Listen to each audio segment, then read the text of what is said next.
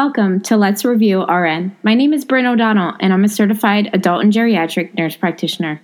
I work as a cardiology APN and function as a visiting professor and clinical instructor for a BSN program. This is an independent production by myself, and I am not representing any educational institution. My goal is to deliver a condensed but robust review on topics primarily discussed in Adult Health 1 and 2 and some pieces of pharmacology of a bachelor degree nursing program. Over the years, I've learned that students have an immense amount of confusion and questions when they leave didactic, which makes applying what they are learning nearly impossible to the clinical setting. I want to break down the basics so that you can continue to build upon your knowledge and put the pieces together. Hi, everyone, and welcome to Let's Review RN. I recently went over a quick review of acute kidney injury and then also summarized diastolic and systolic heart failure last week and the pathophysiology behind the symptoms associated with acute exacerbation of heart failure. In medicine, we use the term acute often, and it's important to understand that this references something that is short in duration, and most often it is used in combination with recent onset. That being said, acute kidney injury, or sometimes referred to as acute renal failure, is a sudden episode of kidney failure or kidney damage where the kidneys have decreased renal function manifested by an increase in serum creatinine level and BUN, and this can occur with or without reduced urine output. The spectrum of injury ranges from mild to severe, sometimes requiring renal replacement therapy, also known as dialysis. Acute kidney injury can often happen within a few hours or a few days, brought on by several sources of causes that we'll talk about more in a minute. Acute kidney injury results in the kidneys not being able to filter efficiently and effectively, which causes this buildup of waste products in your blood, such as ammonia, BUN, and creatinine, which are byproducts of muscle and protein breakdown. In addition, it causes fluid retention and electrolyte imbalance. Acute kidney injury can then also lead to detrimental effects of other organs such as the brain, heart, and lungs. It's important to understand that acute kidney injury can be reversible if the cause of the injury is treated in a timely manner. If the cause of acute kidney injury remains untreated, this can lead to chronic renal failure. The causes of acute kidney injury can be divided into three categories pre-renal, caused by decreased renal perfusion, often because of volume depletion, intrinsic renal, caused by um, processes that occur within the kidneys, and post renal, which are caused by inadequate drainage of the urine down the pathway distal to the kidneys. In patients who already have underlying chronic kidney disease, any of these factors, but especially volume depletion, may cause acute kidney injury in addition to that chronic renal impairment. We're going to focus today on pre renal and what those causes of acute kidney injury look like. Approximately 70% of community acquired cases of, a, of acute kidney injury are attributed to pre renal causes. In these cases, underlying kidney function may be normal, but decreased renal perfusion or decreased renal blood flow associated with volume depletion, such as vomiting or diarrhea, or decreased arterial pressure from heart failure or sepsis results in reduced glomerular filtration rate. This means the, the kidneys are unable to filter like they can under normal circumstances. Our bodies have this auto regulatory mechanism that often can compensate for some of the degree of reduced blood flow to the kidneys in an attempt to maintain this adequate filtration rate, the glomerular filtration rate. But in patients with pre existing chronic kidney disease, these mechanisms are already impaired, and their susceptibility to developing acute on chronic renal failure is higher.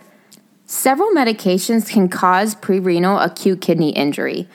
For instance, ACE inhibitors and ARBs can impair renal perfusion by causing dilation of those efferent arterioles and reduce pressure to the glomerular, which reduces filtration. NSAIDs or nonsteroidal anti inflammatory drugs can also decrease the GFR by changing the balance of hormones that cause vasodilation and vasoconstriction within the renal micro, microcirculation. These drugs and others limit the normal homeostatic response to volume depletion and can be associated with a decline in renal function. In patients with pre renal acute kidney injury, kidney function typically returns to baseline after volume status is established. Or, I'm sorry, I should say adequate volume status is established. The underlying cause is treated or the offending drug is discontinued. Other causes of prerenal acute kidney injury include things like cardiorenal syndrome, which I'll talk about more in depth next week. But cardiorenal syndrome can generally be defined as this pathophysiological disorder of the heart and the kidneys, in which when acute or chronic dysfunction of one of those organs can induce acute on chronic dysfunction in the other. There's also hepatorenal syndrome, which can affect individuals with cirrhosis, severe alcoholic hepatitis, or liver failure and usually occurs when liver function deteriorates rapidly because of a sudden insult or infection. And so basically, the kidney failure of hepatorenal syndrome is a consequence of these changes in blood flow and can direct, have direct damage to the kidneys. Hypercalcemia can cause prerenal acute kidney injury.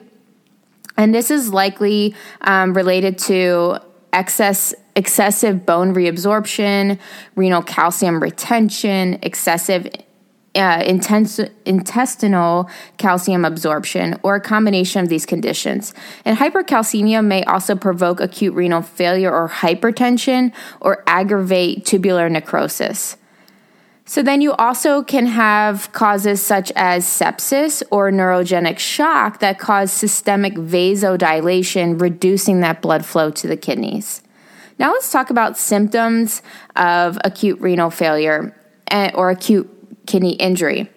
So, although the kidneys themselves will not necessarily cause pain in the setting of a prerenal state, warning signals that a prerenal state is present will mimic volume depletion. And this includes feelings of lightheadedness or feeling faint, palpitations or a faster heart rate, an increased sense of thirst, drier than normal mucous membranes, diminished skin turgor, decreased urine output, or the production of darker or more concentrated appearing urine.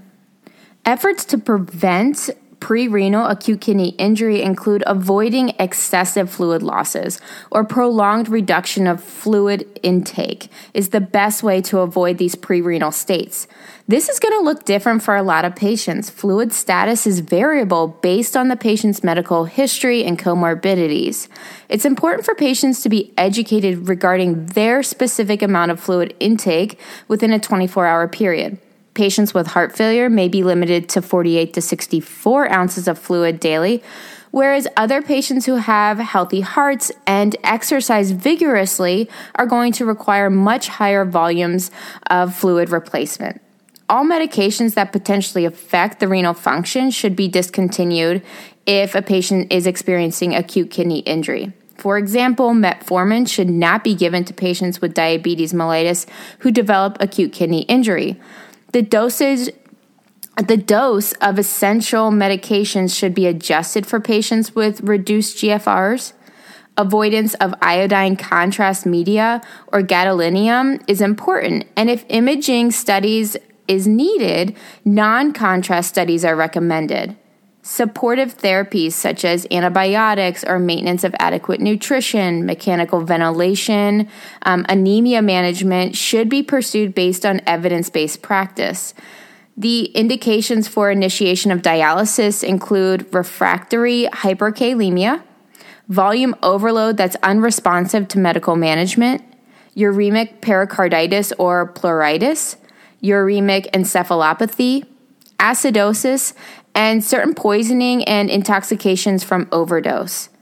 Patients with acute kidney injury are more likely to develop chronic kidney disease in the future. They are also at higher risk of end stage renal disease and premature death. Patients who have an episode of acute kidney injury should be monitored for the development or worsening of chronic kidney disease. And because of the morbidity and mortality associated with acute kidney injury, it is important to identify patients who are high risk of developing this type of injury and to implement preventative strategies. Those at higher risk include adults older than 75 years of age, patients with diabetes or pre existing chronic kidney disease those patients with medical problems such as heart failure, liver failure, or sepsis, and those who are uh, exposed to contrast agents or undergoing cardiac surgery. I hope everyone enjoyed today's episode. And next week, I will talk about uh, cardiorenal syndrome, and then we'll kind of dive further into intrinsic causes of acute kidney injury as well as post renal causes of acute kidney injury. Remember, you can always find me on Facebook and Instagram at Let's Review RN. I'd love to hear from you. And if you have time, I'd love for you to rate and review the podcast. This podcast is for general information review purposes only. It does not constitute the practice of medicine or nursing. The use of this information or any materials provided by Let's Review RN are at the user's own risk. This content is not intended to be a substitute for educational teachings through students' educational institutes or organizations.